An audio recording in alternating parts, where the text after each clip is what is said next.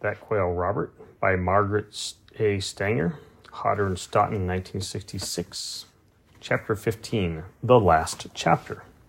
Lord, thank you that as uh, we read this chapter, we can remember that not only is there a last chapter to a book, there's a last chapter to life. When, when we finish our time on this earth, Lord, we, uh, through faith in Christ, dwell with you and delight in your presence and your goodness and all that is made right. So I pray that even as we read this last chapter, that our minds would remember and hold fast to that which we know to be true because of our confidence and our, our sure knowledge that, that you will return and that we will go to be with you. In Jesus' name, amen. Robert approached her fourth autumn season in good spirits. Once again, the patio was delightful with fallen leaves under which she knew there were good bugs and spiders.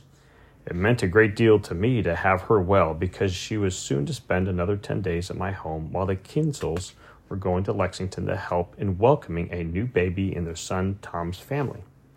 Since Robert was as much at home in my house as in her own, I did not give the uh, just adjustment a thought this time.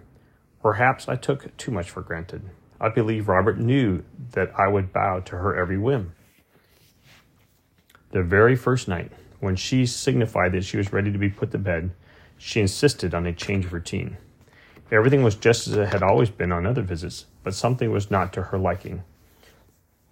I held her a few minutes, talked to her, and then put her up on her shelf on her own ball of yarn. I closed the door and settled down to do the many things I had not done during the day. Almost immediately, I heard her fly down and knew she was standing at the bedroom door trying to get out. Of course, I went in to her and we tried again. After four futile attempts to get her settled in for the night, I was at my wits' end when suddenly I thought of the little Swiss music box. Once more, I put her on her shelf, but this time I brought the music box in with me and sat on the bed and wound it up. It plays two minutes at a winding, and during that time there was not a sound from Robert. But as soon as it ran down, little interrogatory chirps came from the shelf. I wound it again. Again.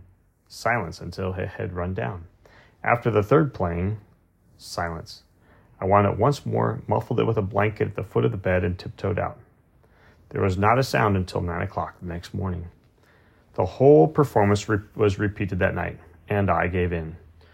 Toward the end of her visit, I tried it again without the music box, but had to go back to it. When she returned home, I told the Kienzles about it, and the first night they tried their music box, which is a duplicate of mine. Robert objected very vocally and did not want it. It really seemed that she had taken advantage of me, but I was more than willing. She made one other change during this visit. She discovered that by flying up on a little chest which stands under a window of the keeping room, she could not only look out to her solarium, but ask to go out that way. Never again did she stand at the door as she had always done. Also, this time, when I opened the window, she would go out by herself and stay for long periods of time. Only when I heard her little lonesome cry did I go out. She would not come in through the window, but she always went out that way. She had many visitors, as usual, most of whom knew her well. Several people remarked that she seemed to be slowing down. I would not agree to that, but did have to admit that she seemed more mature, more sedate, and less mischievous. Perhaps she did spend more time sitting on my shoulder as I wrote, and I had to admit that she no longer interfered with my typing. She was very lively out of doors, and I often saw her jump up to a height, height level with the middle of the window to catch a bug. I look back on those 10 days with great pleasure. Early in November, the little spur like growth at the corner of her beak reappeared. It had been successfully snipped off several times, but now it began to spread inside her mouth. Whether the outer growth interfered with her seeing food or whether an actual failing of sight was the cause, we did not know, but she required a great deal of assistance in eating. The growth prevented her from completely closing her beak, and she could not preen each individual feather as she had always done so carefully. But she tried. Soon every seed and every bit of food had to be put well back in her mouth, and Mildred spent most spent hours each day doing so. She always saw to it that Robert went to bed with a nicely filled crop. I doubt if any pet, or for that matter, many persons, ever had such devoted care. Even water had to be given to her. Through all this, her spirits and her disposition did not change. She even found a new delight one which was quite foreign to the nature of her kind. She took several flights up to the very peak of the roof, and would and there she would stand on the ridgepole, stretched to her full height of ten inches, in a tiptoe position, just looking around. Quail will, on very infrequent occasions, seek refuge on a low limb of a tree, but they are not given to high perching. Robert seemed to like the enlarged view of the world and sometimes stayed there for 15 minutes. During those weeks, more and more frequently, she would leave her shelf early in the morning, and Tommy would find her cuddled under his chin when he awoke. She almost always chose Tommy. One evening, returning from a convention in Boston, Mildred told Tommy about a lecture which had impressed her. The theme had been that instead of wishing for powers we do not have, we should do all the good we can with what we have at hand. The speaker had illustrated his point by two references. One from Exodus when Moses, discouraged and downhearted, heard God ask, What is that in thine hand? Of course, it was the rod which he, stru- which he struck upon the ground and by means of which the children of Israel were freed. The other being Lincoln, equally downhearted, who heard a voice say to him, What is that in thine hand? Of course, it was a pen, and history has recorded the lasting power of that pen. Mildred continued to think about it as she went to sleep. In the morning, she woke with her hand on the pillow, palm upward, to find Robert asleep in it. The thought flashed through her mind What is this in mine hand? Not the rod of Moses, nor the pen of Lincoln, but, in her own small way, quite a power for good. More than one young man, after seeing and knowing Robert, had vowed never to shoot a quail again. Many avenues had been opened leading to interest in and even study of birds and bird life, and hundreds of people had been entertained and amused by her. At Thanksgiving, Friends in Wellfleet had as a guest a man and his wife, Philadelphia, who had heard and read so much about Robert that they were very anxious to see her. At that time, I had not seen her for several days and was doubtful that I would ever again because she had become so weak. But I explained the situation to Mildred and Tommy, who said I might bring them if I prepared them for seeing her not at her best. I agreed, and the day after Thanksgiving we went.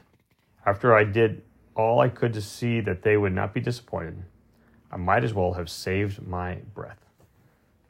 Robert rose to the occasion, greeted them with her unique welcome sounds, chirped conversationally to Mr. Johnson as he held her, and for the last time was the perfect hostess. In spite of what I had told him, the them the visitors thought she was beautiful.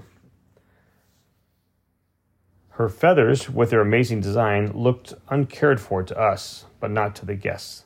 They signed her guest book, one of them commenting after her signature, a joy to hear and see. So ended her book, except for a tribute later written by Tommy. The morning of December 2nd, Tommy found her again under his chin and let her stay there for some time. She seemed so contented and so tired. However, she accompanied him into the bathroom as usual and hopped up on the breakfast table where she was fed. Later that day, she cocked her head at the sound of some soft music, flew up on the back of the Davenport, and swayed and sang with the music as she had not done for several weeks. She wanted to be held a great deal that afternoon and was put on the shelf early in the evening. There, for the first time in her three and a half years of life, she tucked her head under a wing and was immediately asleep. The next morning, Mildred had to go to a meeting, and she didn't. And she called me, asking if I would take her, adding that Tommy didn't want to leave Robert, who was still asleep still with her head under her wing, but definitely sleeping. After I took Mildred home, I bought a steel strongbox, which I lined with soft wool, nylon blanket material, and left the doorstep without going in.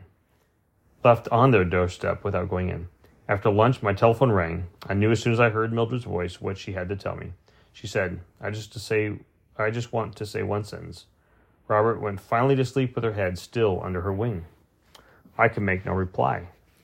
She lies in the little box in the same position in which she slept, in this section of the patio where she had loved to take her sunbaths and hunt for bugs.